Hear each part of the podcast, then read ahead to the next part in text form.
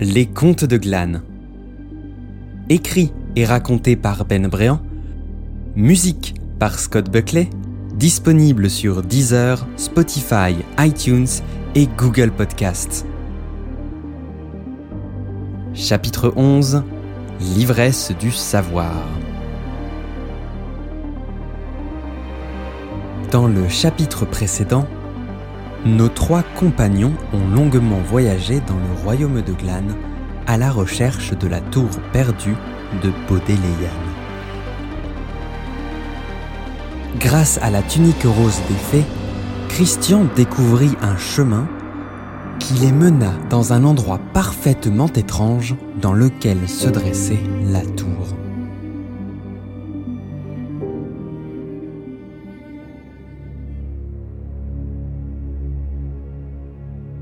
L'entrée des jardins que la tour dominait était barrée par un portail de fer. Mais cela ne découragea personne. Et ils restèrent plusieurs dizaines de minutes, sans parler, sans bouger, complètement frappés par leur découverte de la tour perdue de Baudéléane.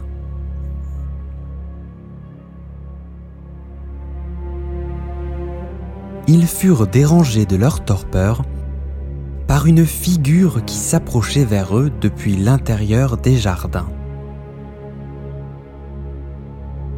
Une figure humaine en apparence qui se déplaçait avec une étrange démarche. Elle était très élancée, cette figure. Trop, à vrai dire, trop pour être humaine. Et plus elle s'approchait, plus il pouvait reconnaître à quel point elle n'était en fait pas humaine du tout. Tout d'abord, l'allure globale semblait non fixe. Soit la créature portait une robe complètement magique, soit elle changeait la longueur de ses bras et de ses jambes à volonté. C'était une figure humanoïde, oui, drapée dans un habit marron extrêmement ample qui flottait autour d'elle. Elle avait une tête de chouette aux grands yeux jaunes, au bec gris et aux plumes vert d'eau. Et si cela n'était pas déjà assez étrange, deux petits bois de cerf ornaient son crâne.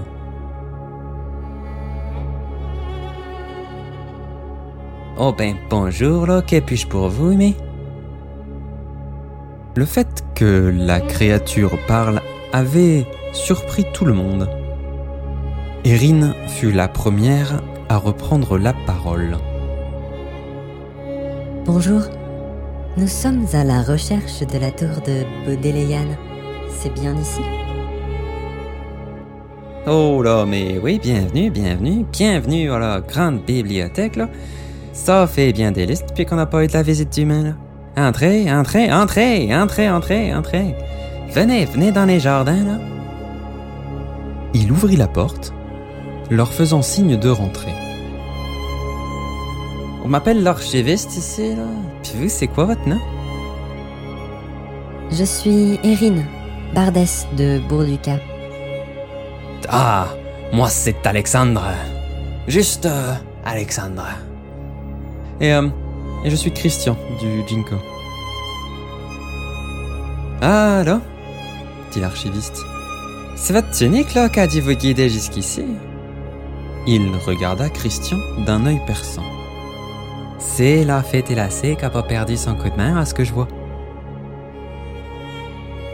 Ils s'avancèrent sur une vaste pelouse sans chemin, délimitée par les bâtiments carrés qui entouraient la tour par-delà lesquels il pouvait discerner les arbres de la forêt qu'il venait de traverser. Le jardin en lui-même était composé principalement par cette pelouse. On trouvait juste en bordure des bâtiments divers arbustes et buissons de fleurs de toutes les couleurs. L'archiviste marchait étonnamment vite définitivement. C'était sûr, ses jambes s'étaient rallongées. Puis c'est quoi la chose que je peux faire pour vous? Eh bien, dit Christian, c'est en réalité la fée tes devoirs qui m'envoie. Elle a extrait la magie d'un chaton maudit de la forêt noire pour en faire une prophétie. Seulement, elle l'a écrit dans un langage que personne ne peut déchiffrer. Ah, ça c'est bien normal. Elle a dû utiliser une magie très ancienne, là. Puis la langue qu'on utilisait à cette époque, elle a quasiment disparu. C'est. C'est pour ça que nous sommes là. dit Terrine. Les légendes disent que la tour renferme tout le savoir alors. Nous nous sommes dit qu'elle devait aussi devoir renfermer la connaissance nécessaire pour déchiffrer le manuscrit. Ah, ça c'est probablement bien vrai, là. dit l'archiviste. Malheureusement, c'est un savoir qui vous est pas accessible. Et pourquoi donc? dit Alexandre. Ah, je vais vous montrer pourquoi, vous inquiétez pas. Ils arrivèrent au pied de la tour et l'archiviste fit pivoter la lourde double porte en bois.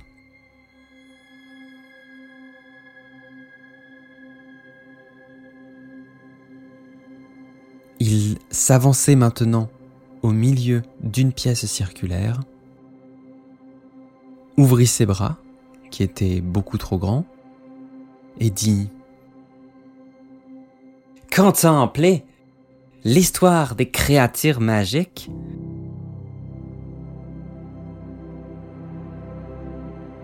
Sur les murs de la pièce entièrement vide, une immense fresque avait été peinte qui décrivait l'histoire de la tour. Comme l'avait chanté Erin, les créatures magiques avaient toutes tenté de fuir le cataclysme causé par œil de chat lors du désastre des 101 cloches. En effet, les cloches avaient complètement aspiré la magie du monde et le royaume de Glan avait été protégé de la vague dévastatrice. Mais là où la fresque divergeait de la chanson d'Erin, c'était sur la suite des événements. Les humains du royaume ne se montrèrent pas si accueillants et ne donnèrent aux créatures qu'un petit lopin de terre au beau milieu du royaume. Elles y bâtirent la tour ensemble. Alors qu'elle était bien visible au commencement, la peur qu'un autre cataclysme s'acharne sur les créatures prit le dessus, et elles jugèrent de cacher leur savoir aux yeux des hommes et de faire de la tour de Baudelayan un lieu de refuge inconditionnel et caché pour les leurs. Voilà pourquoi je ne peux rien vous montrer. C'est le serment de l'archiviste.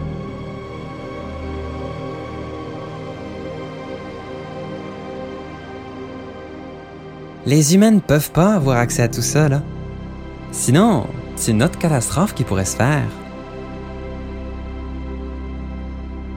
Mais c'est ridicule, dit Christian. Le peu que l'on sache de la prophétie, c'est qu'elle pourrait peut-être mettre la fin à la forêt morte. Vous êtes sûr, là? Est-ce que les mots que vous avez, vous, forêt morte, puis fin, là, ça peut aussi vouloir dire que vous allez plonger le royaume à sa fin et puis créer une nouvelle forêt morte Oh non, dit Terrine. Bon, dit Christian, pragmatique. Est-ce que vous savez lire l'ancienne langue de votre peuple? C'est assez clair, oui, je peux me débrouiller. Et si vous la lisiez vous, et si elle apporte du positif, la fin de la forêt morte, on, en reparle. C'est une proposition très intéressante, je peux même dire qu'elle me tente. Toutefois, là, tu es en train de briser clairement une règle du sanctuaire. Vous faudra me donner quelque chose d'exceptionnel. Les trois compagnons se regardèrent. Ils n'avaient plus rien. Ils avaient à peine de quoi se sustenter, alors des biens précieux, c'était peine perdue. Néanmoins, Christian plongea sa main dans son sac à la recherche de quelque chose, n'importe quoi. Ses doigts heurtèrent un petit objet et il sortit une petite fiole de terre cuite. Mais oui, c'est la potion faite à partir des herbes que j'ai récupérée chez la sorcière. Archiviste, je vous offre cette potion réalisée par la fée Lavesselle avec des herbes du sabbat des incertains. Soudain, l'archiviste plongea en avant et agrippa la fiole. Il était soudainement devenu beaucoup plus grand qu'auparavant. De retour à sa place, il ouvrit avec tout le soin du monde la fiole et sentit son contenu. Ses yeux se fermèrent et une larme roula sur ses joues. Sans un mot, il leva ses deux longs bras vers le plafond et un escalier en colimaçon apparut. Montez, mes amis. On va aller dans mon bureau.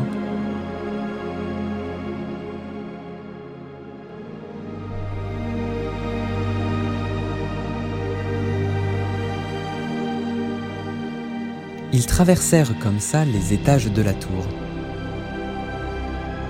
Une véritable bibliothèque. À tous les niveaux, des étagères pleines de livres parfaitement ordonnés partaient des escaliers centraux tout droit vers les murs de la tour et, entre chaque, des petites tables de bois foncé avaient été installées sur lesquels travaillaient des êtres de toute taille. Mais plus ils montaient, plus les livres devenaient vieux et moins il y avait de créatures, jusqu'à ce qu'il n'y en ait plus du tout. Les étages dans lesquels ils étaient maintenant ne rassemblaient que de vieux parchemins. Ils s'arrêtèrent au moment où plus aucune table n'était présente entre les rayonnages. Il n'y avait qu'un bureau devant eux, et les bibliothèques étaient pleines de rouleaux de parchemin somptueusement ornés d'or. L'archiviste s'assit au bureau. Il tendit la serre qui lui servait de main vers Christian, qui lui donna la prophétie l'archiviste ouvrit la fiole et la but cul sec. Ah, il secoua la tête et ouvrit le parchemin.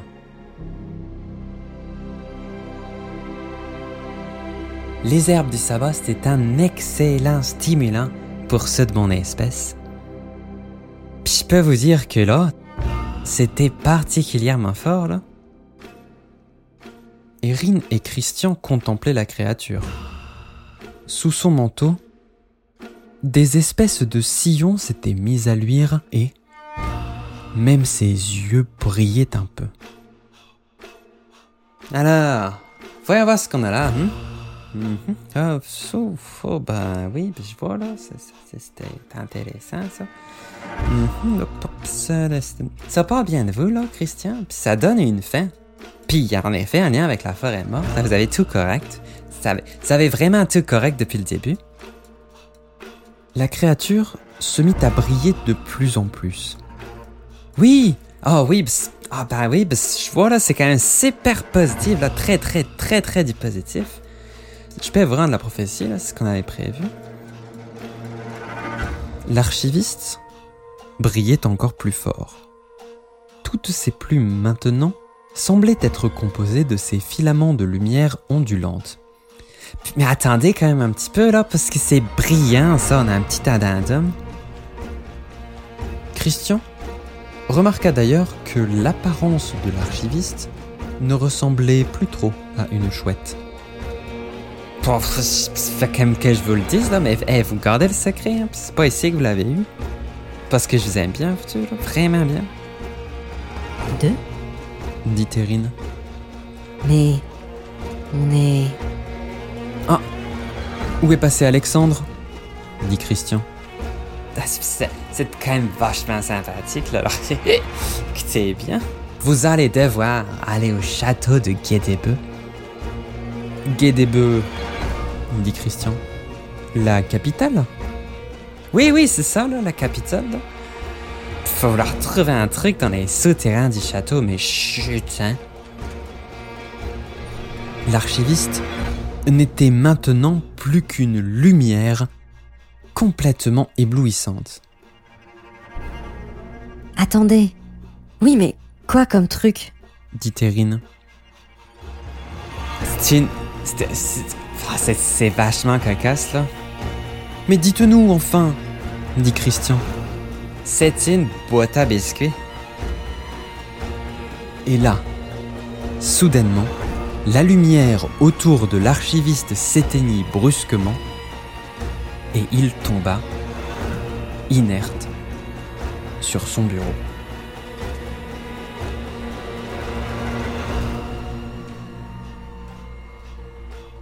L'aventure amènera nos héros dans la capitale du royaume de Glane, dans l'épisode final du livre 2 des contes de Glane intitulé Guet des bœufs.